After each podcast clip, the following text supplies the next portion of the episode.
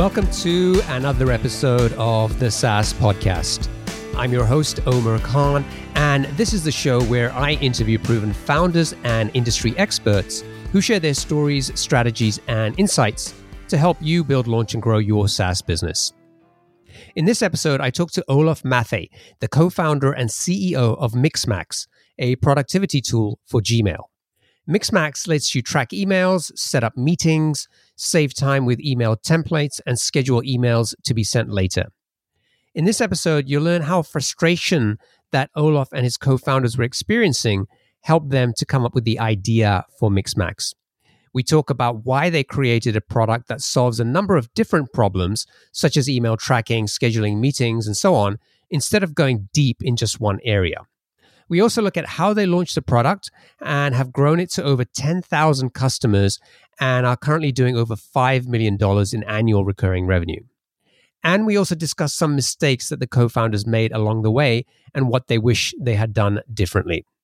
I hope you enjoyed the interview. Olof, welcome to the show. Thanks for having me, Omer. What gets you out of bed every day? What inspires you to, to work on your business? Well, I think there's probably a couple of things on kind of a day to day basis and even longer term. I mean, that's like the people I get to work with every day. And then if you're looking for like the literal, what's the jolt that gets me out of bed? That's probably like Twitter and an espresso. Good combination.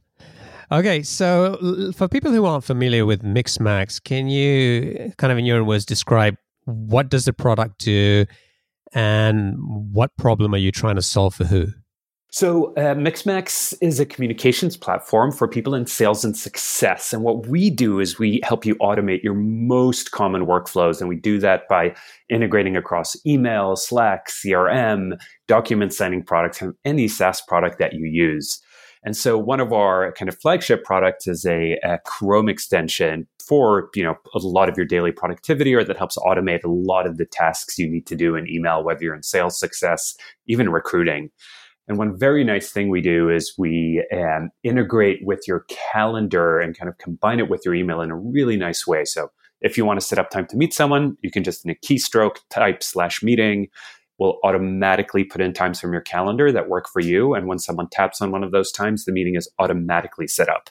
So great example of how we take a workflow that's really cumbersome, you know, 10 messages back and forth and just kind of automate it. And so who are your target customers? Uh, mainly people in sales and customer success. So that's account executives, account managers, customer success managers, uh, SDRs, and people who have what I'd call like sales jobs to be done.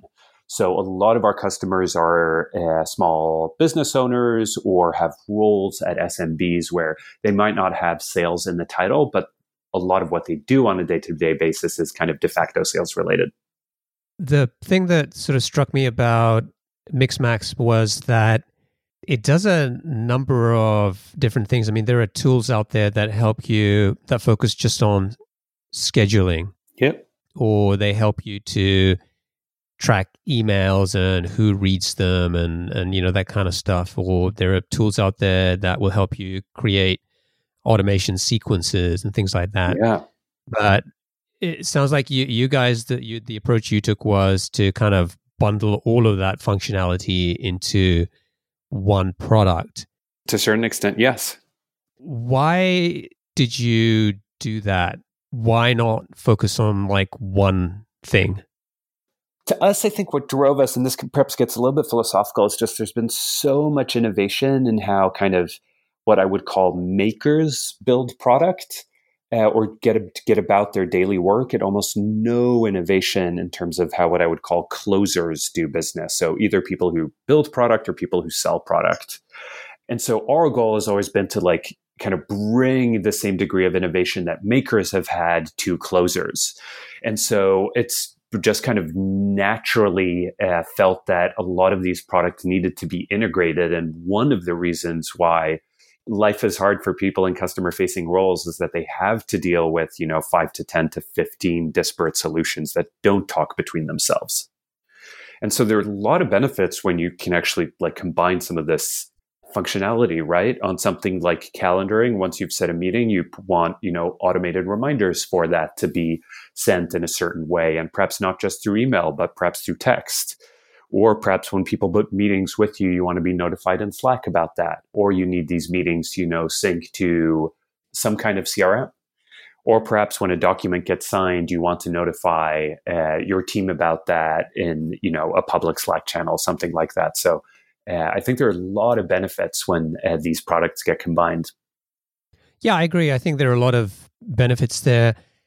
I'm curious whether you find that there are also a lot of challenges with with doing that. Like, do you have people who like take one feature, like I don't know, like the calendar and scheduling, and maybe look at you know other products in the market that only do calendar and scheduling, yeah. and then come back to you and constantly kind of asking for more and more.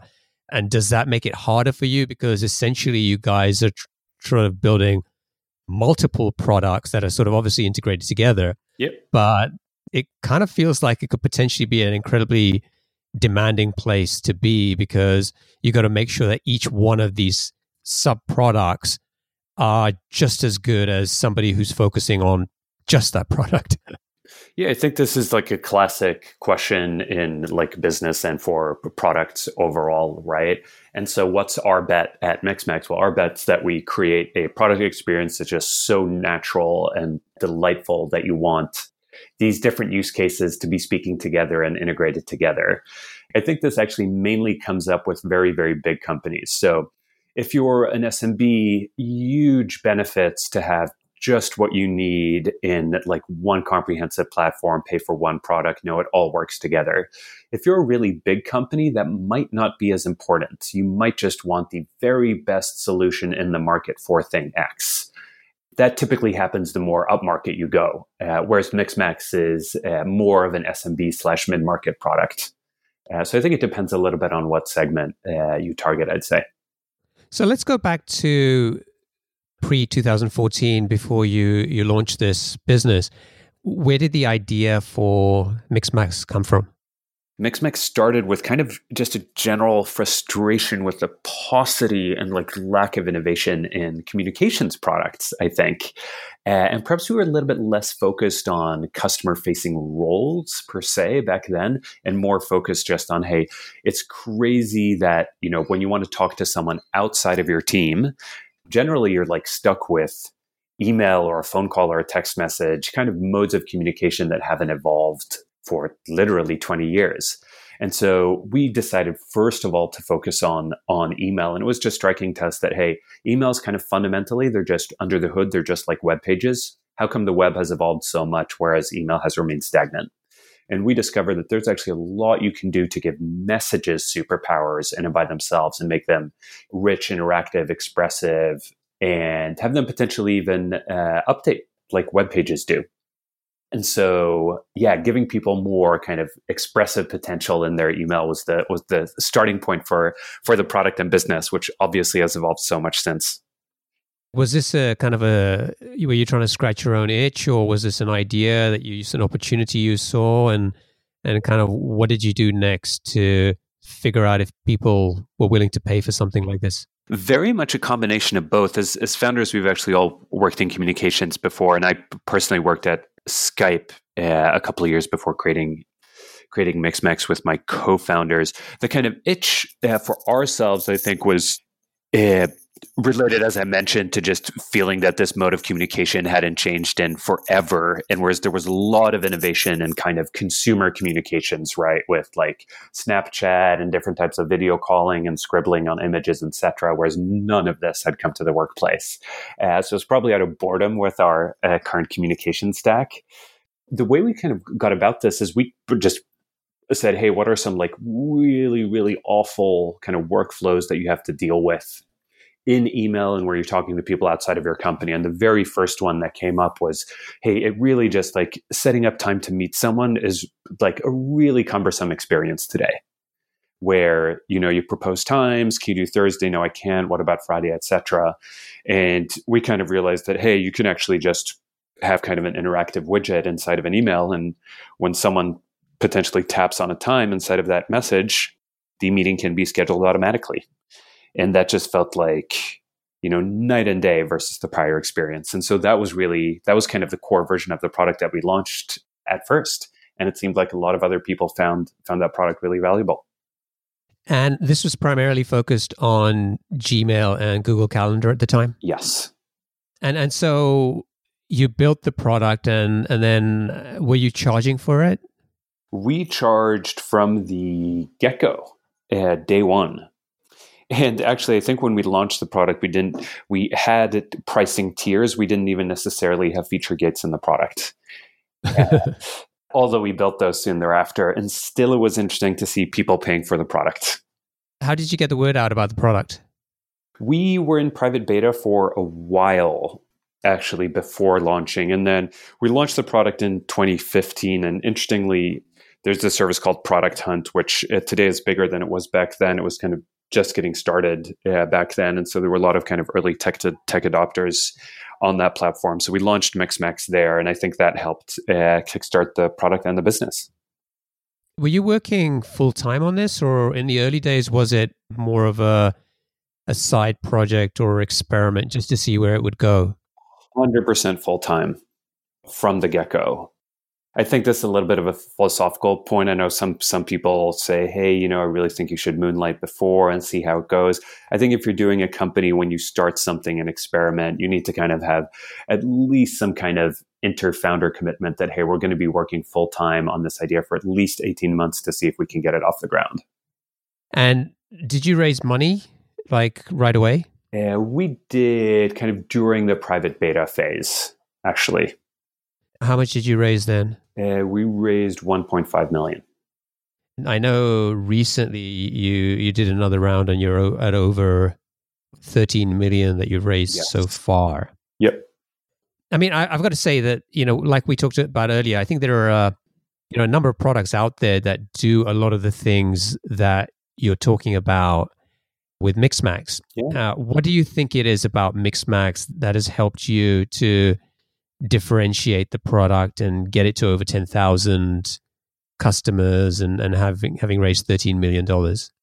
Wow, so so many things, and uh, this is kind of just my take on it, right? Uh, one thing is we're really obsessive about product and product experience, and you're absolutely right that since kind of communications is an infinite market, and there are like two billion people on email today, right? There are a lot of products in the space which is great because the product categories are kind of known. And so people are, are looking for solutions. There are a couple of different ways that I'm kind of thinking about this. Like, firstly, I'm curious how investors saw Mixmax compared to what else is out there on the market that made them want to to invest here. Yeah. And secondly, from a customer perspective, what is the value prop? What is it that convinces people to say, yes, this is the reason why I should pick Mixmax over the, you know, the myriad of other possible choices that I have out there? From a VC perspective, I, I think it's kind of a, couple of things. One is, as founders, we had worked together for a number of years, and we have very complementary roles, and we had kind of like built successful product in the past. And so, if you think about just from a seed investor's perspective, right, it's very hard to make bets on product, and that's why a lot of people make bets on founding teams. yeah, totally. And so and so that that could have been it. The other thing that I th- think really felt really unique was this aspect of everything you can do inside of a message a lot of innovation traditionally, at least in email, happens in like, oh, better triage or, you know, AI to read the contents of email, etc. No one has done anything to kind of revolutionize the format of a message itself and what a message can contain. And so I think that felt really unique and, and compelling and kind of our, our the early version of the product in terms of customers and like what's unique about the value prop, I think that so many things. If we're, if, if we're talking just kind of strictly about SMBs, a big part of this is the value prop of you kind of get five products in one, and you also get products that, in that case, right, where calendaring works together with your email sequences, uh, which works together with your analytics holistically, which work together with your reminders, uh, which works together with tracking, etc. Whereas if you have disparate solutions, you're kind of you're not getting any of the of the exponential benefits you get when these different features work together holistically. Yeah, that's interesting because what we talked about earlier, having these multiple products and the potential strain that might put on you as a team, is also probably one of the biggest uh, differentiators. Uh, kind of, uh, yeah, exactly. Yep, yep, yeah. It's uh, I think with all things startups, right? It's like pick your poison. There's no silver bullet, so uh, you pick a niche that you feel that you're personally really excited about, and then there's so many ways to markets are really big, and there are many ways to carve out a carve out a space for yourself. Okay, so you you launched the the initial product, got the word out on Product Hunt you were charging from day one and you started getting some some early customers. What did you learn from that and and did that significantly in any way change the direction of the product or was it just validation to keep doing what you were doing? Got a combination of all the above. To some extent it was about you know the initial promise of the product was definitely there. I think we found that we probably launched too early from a technical perspective, which was also a good thing. we just wanted to get something out, and we had a lot of kind of stability issues early. So those became a priority for us to fix. In terms of target market, what it helped us with, we had a kind of a wide variety of people in various jobs that were using the product. So it did help us in terms of talking to various types of customers and seeing the type of value they got. For example, we had a somehow we had a lot of real estate agents using the product early. And that's super exciting and great. And we're excited to have, you know, people in real estate as customers. We kind of quickly discovered that they probably weren't the ideal type of customer we wanted to like build a product for, for a variety of reasons related to the fact that, you know, they're often kind of solopreneurs on their own. Some of their use cases are like much more specific and kind of aren't as broadly applicable, etc. So I think it did help us narrow actually having a very broad customer base initially was very beneficial because it helped us get data to narrow it down. With realtors, what was it that you were getting very specific kind of feature requests for the product? In part, I think overall, and this has been our focus, we launched Mixmax as kind of general productivity for SMBs. I don't think we had a particular persona in mind when we launched, whereas now we're kind of like very much focused on people in sales and success. And so we kind of let that fall a little bit from the product overall. Well, some reasons why we felt real estate perhaps wasn't as good a fit is in a lot of realtors actually get to choose entirely what type of product they use. And so there was really no opportunity to sell to, you know, a 10 person license to a team of realtors because that's just not how that business works. Whereas in sales, for example, a sales team will agree on a product to use and then everyone will use it. So it wasn't just about features in the product, it was just as much how might this impact, you know, the go-to-market model for the company. Yeah, that makes sense. So let's talk about kind of what happened after that. So Product Hunt got you some initial momentum. But what else did you guys do to keep growing the product? I think you can grow a lot without building as much product as we did. I think that just comes as a as a given given our background as kind of product product people. Some things we did to kind of keep momentum and continue launching. So one thing we did multiple product hunt launches actually, follow on launches as we did new features and built up more product we made sure to keep a pretty good cadence of newsletters to nurture our kind of original base. We experimented quite a bit with pricing. Uh, I don't see a lot of companies doing this, and I really encourage people to do this. We also, I think, on pricing did some things that kind of defy conventional wisdom. We started with prices really low uh, and we increased them over time. And the beauty of increasing prices is a it makes you feel great. Secondly you can actually do promotions a la you know hey we're going to increase price in a week get the current price now uh, before it gets more expensive. How much were you charging when you first started? God it was like a couple of dollars on the cheapest plan. It was not a lot. And then now it kind of goes up from like nine dollars to infinity. Yeah that's a good place to be what else did you do with pricing? Like you said, you you kind of tested a lot with pricing. Well, a couple of the things, as I mentioned, like we had a pricing page up when we launched. We didn't really have feature gates in the product immediately.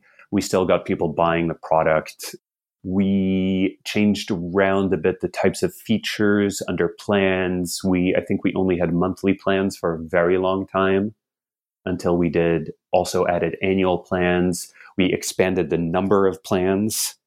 I think when we started the kind of just as it was it, let's make it as easy as possible for someone just to buy Mixmax. And so, you know, having a cheap monthly plan, I can't think of anything easier. Annual plans are great because in theory you get lower churn on them and it's more of a commitment and you get more cash up front. The drawback is it's a little bit, you know, you're introducing some friction for the customer to buy. So yeah, those are some of the some of the experiments I think we did on pricing. Uh, we did do a fair amount in terms of experimenting with upsells within the product as well, not just having kind of like feature gates as we went along, but also expo- giving people more ways to pay us in the product. Can you give me an example of that? I'd love to know more about that. This is something I've actually seen consistently in, in companies I've been at. The more ways you offer people to give you money, the more money you will make. And so just like we spoke about, you know, segmentation on the, you know, types of products people want to use, people want to pay for your product in different ways and in different circumstances. So that's one of the reasons you have annual and monthly plans, right? Some people just will always buy monthly, some people really want to buy annual, etc. Some people want to feel they're buying the very very best plan, some people want a cheaper plan.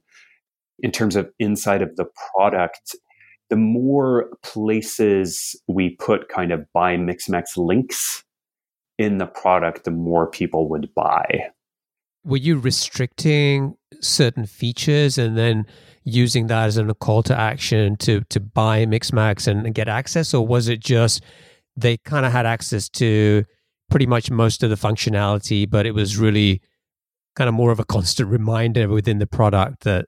Yeah, I, I don't think you need to restrict access actually per se. I think you can just say, you know, pay us 20 bucks a month to use this feature that's a great place to start. It's much less work.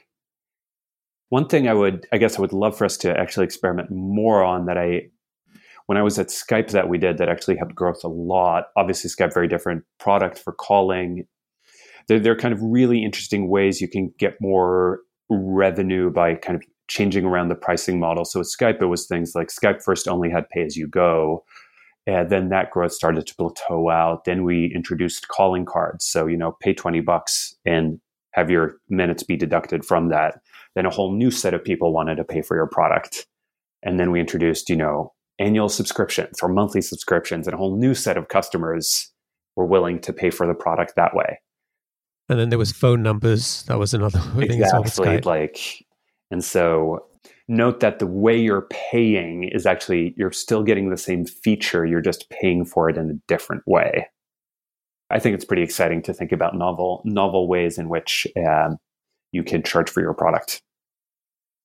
You also were doing quite a bit with uh, referrals indeed. um, can you tell us about that? Yeah, so uh, this was very much from the get go. We still prompt people to share Mixmax with their friends.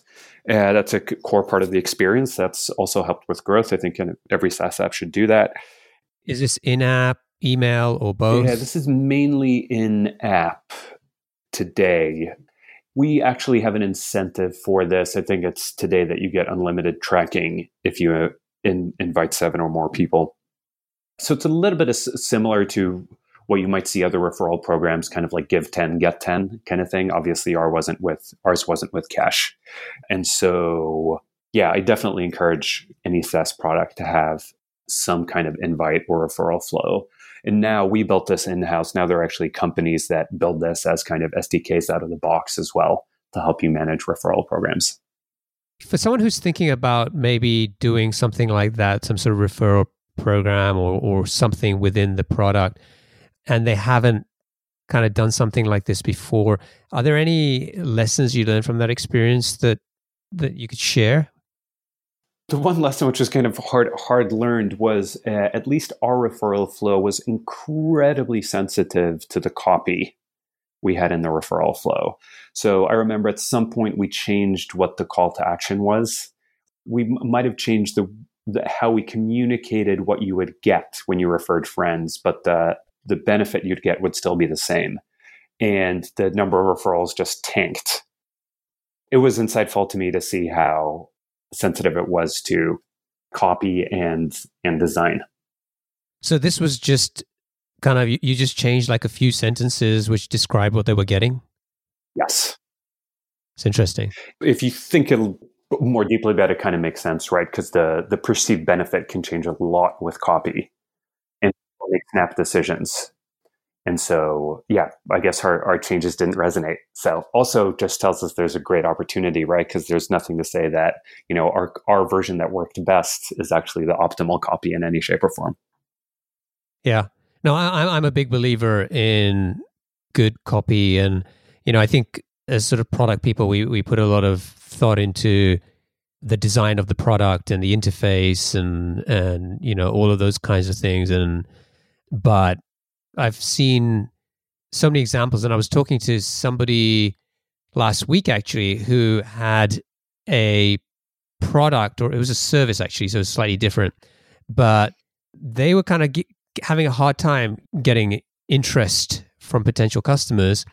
And they spent a lot of time really kind of reworking and kind of coming up with a much clearer offering and a much better guarantee and now that they're at the point where they have to turn business away because they just can't cope with it. And what they're offering hasn't changed. It's the same thing. It's just how it's delivered and, and you know perceived yep, by people. Yep. Which actually ties nicely back into pricing that we spoke about earlier. And so this isn't a Mixmax example, right? But what, what when I was at Skype, there were certain people who did not want to pay for calling on a pay as you go basis they wanted to pay for calling with calling cards and vice versa. And so the fundamental service they were getting was exactly the same in some way, right? It was just the way the way they were getting the service was different. Oh, that's interesting. Yeah, yeah. We could probably break that down and analyze it, but yeah. I, get, I, get, the point. It's uh, okay. Uh, so in terms of growth, we talked about product hunt. We talked about what you did with pricing and referrals. Was there anything else that kind of has been a big contributor? I, I, think one thing, and MixMax has a little bit of an unfair advantage compared to other products in that we're a communications product, and communications products have some degree of like virality, or hopefully do, right? And so, one thing to note about us, which is both a little bit of blessing and a curse, is kind of our top of funnel is the entire universe. by which I mean kind of everyone who uses email, which is literally everyone. That doesn't mean that you know our value prop is necessarily optimized uh, for that. It just means that our kind of top of funnel is very wide, and so it helps a little bit in a company, right? Because someone on at your pod at work might start using the product and then tell you know other people in the pod, and it helps that it's uh, not a product just for mid market SDRs and that it's also you know more broadly a product for people in customer facing roles or or people have sales jobs to be done it just helps with that type of type of virality and word of mouth now I, I know you don't talk about specific revenue numbers but can you give us a ballpark in terms of where you guys are right now so I guess w- what I can share here is we have uh, north of 10,000 customers and we're north of 5 5 million ARR. That's awesome.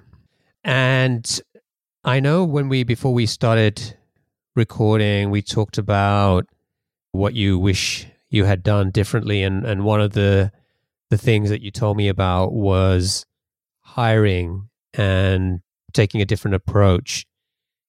Can you share that with me? Here's the thing as founders in this like entire SaaS industry, we talk a lot about product market fit. What we don't talk about is what happens after you have product market fit. And somehow it's like once you have product market fit, everything's fine and you've like cleared it and you've made it. Whereas, of course, that's like absolutely not the case. You just have like the next hurdle that you need to overcome. And that hurdle, I think, after product market fit is building out a senior team so that you don't go completely bonkers as uh, a CEO.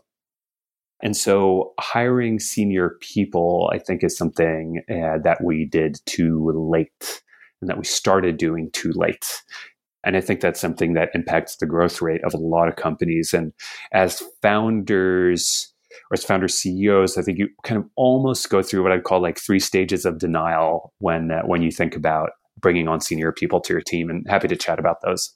Yeah, sure. I'd love to hear about that.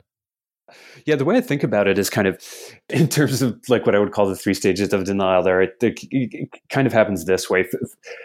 Firstly, you're a little bit in denial about whether you need someone senior to start with. So the, you say to yourself, well, you know, we actually don't need that role right now. We don't need a VP sales or we don't need a VP marketing or we don't need a head of finance right now. And you're typically afraid of it being, you know, it's too expensive or it's too early. And so you have all these types of objections. And I, I can share more where I, th- where I think those actually don't matter. Once you kind of overcome that objection either way, and you're like, okay, I need someone, then you kind of tell yourself, oh, I can find this person on my own by which you mean, you know, I'm a founder, I'm well connected, I have investors, I have an in-house recruiter, we can find this person on on our own. That also is not a great strategy and typically won't work. And also isn't very helpful in terms of building a diverse team. And then kind of what I would call the third stage of denial is not being really sure of the level of seniority that you need. And so you tell yourself that, hey, you know, you can do with someone who's, you know, director level, whereas what you actually need is someone who's really done it before and is a VP. And so you tell yourself, oh, this person will grow into the role. And the reason you tell yourself that is, you know, you're used to in your startup putting people in stretch roles and it kind of works. Whereas for senior leadership, that won't always be the be the case. So you kind of see how it's almost a funnel of like multiple stages of like denial that you that you go through and that you have to I think be a little bit conscious of. So yeah. So give me one example of uh, how doing that at Mixmax, what kind of impact did that have for you as a CEO and what kind of impact did it have for the rest of the team? Firstly, what it means very tactically, it means that you as CEO, you get way, you have way more on your plate and opportunity cost is like the absolutely biggest cost. And so you're not focusing on what your core area of expertise is. So for me, that happens to be product, right? And so not having someone in finance means I need to spend a lot of time on like RevRec not having had someone in sales mean I need to spend time, you know, managing the couple of salespeople we had on the team, et cetera. And so it's really costly just in terms of your time. Then it's also really costly in terms of the growth trajectory of the company, right? So I'm not a marketer. I've never done any marketing, et cetera. We've been really it's we've been really fortunate in terms of having like a lot of kind of like viral word of mouth around the product obviously having someone who's like knows the tricks and trades of marketing which is an incredibly like subtle and nuanced craft will help your growth rate and will help with how customers uh, perceive your product and similarly on sales right if you have a, a couple of people in sales and they don't have the right leadership how do they grow as people and how do they how do they excel yeah yeah i mean when you when you lay it out like that it kind of seems pretty obvious yeah of course why would you not hire a senior yeah. enough person as soon as you can. Yeah. But I think kind of the way you set up the context with those three stages of denial is probably also important to understand because I think uh, a lot of leaders will go through that. Yeah, it's always the I think it's too expensive. I think it's too early. Perhaps our go to market strategy will change. Are we actually sure we have product market fit? what if we don't have you know enough resources to give this senior person a lot of headcount day one the great news is the kind of entire point of hiring someone senior is that you don't have to figure out have the answers to those questions yourselves yourself that is what a senior hire is there for right totally so you don't need all the answers how big is the team uh, we're 48 people today wow i'm pretty sure i read somewhere and it was less than a year ago that you were about 18 people I think that's correct. We've grown quite a bit. so you've been busy hiring. That's good. Yes. So great. Okay, we should wrap up. So uh, I'm going to go into the lightning round and uh, ask you seven quick fire questions. Just try to answer them as quickly as you can. You ready? Sweet. Okay. What's the best piece of business advice you've ever received? Hire senior leaders early. What book would you recommend to our audience and why? Well, if we're talking specifically kind of business books, that would probably be, I bet everyone on this podcast has said this as a hard thing about hard things. Yep, we've had that a few times. And it doesn't necessarily have to be a business book. A lot of the times, you know, some non business books are actually just as interesting for, for people who listen to the show. Well, that would probably be Don Quixote. It's incredibly refreshing to read a book that's 500 years old and uh, probably the funniest book I've ever read. Really? I'll have to read that myself. So, yes, it's great. Uh, what's one attribute or characteristic in your mind of a successful entrepreneur? Being a very good listener. What's your favorite personal productivity tool or habit? I guess I can't say Mixmax. Um, so, colored pencils. Sorry, colored pens. What do you do with the colored pens? It, having abnormally sized sheets of paper and colored pens helps you organize your thoughts and think more freely about solution spaces. Uh, are you a mind mapper? Not formally in that sense. Probably yes, but kind not of. formally. kind of, yeah. Yeah. Uh, what's a new or crazy business idea you'd love to pursue if you had the extra time? I'm, I'm going to venture outside of communications here since Mixmax communications related. I think there are, there's a lot more to do in communications, even outside of Mixmax. Uh, something completely different would probably be something finance related. So, not so much personal finance as kind of business finance and business banking related. Interesting. Uh, what's an interesting or fun fact about you that most people don't know? I typically listen to music written before 1764. Seriously? Yes. So 1765 is a no, big no for you. uh, well, 1764, I think, is the year a French composer called Rameau died. That's kind of the the cutoff point for me. Wow. You asked for something obscure. Yeah, and you and you met the challenge. yeah. And and finally, what is one of your most important passions outside of your work? I really enjoy cooking and uh, inventing new dishes. It gives me great satisfaction to be doing something with my hands.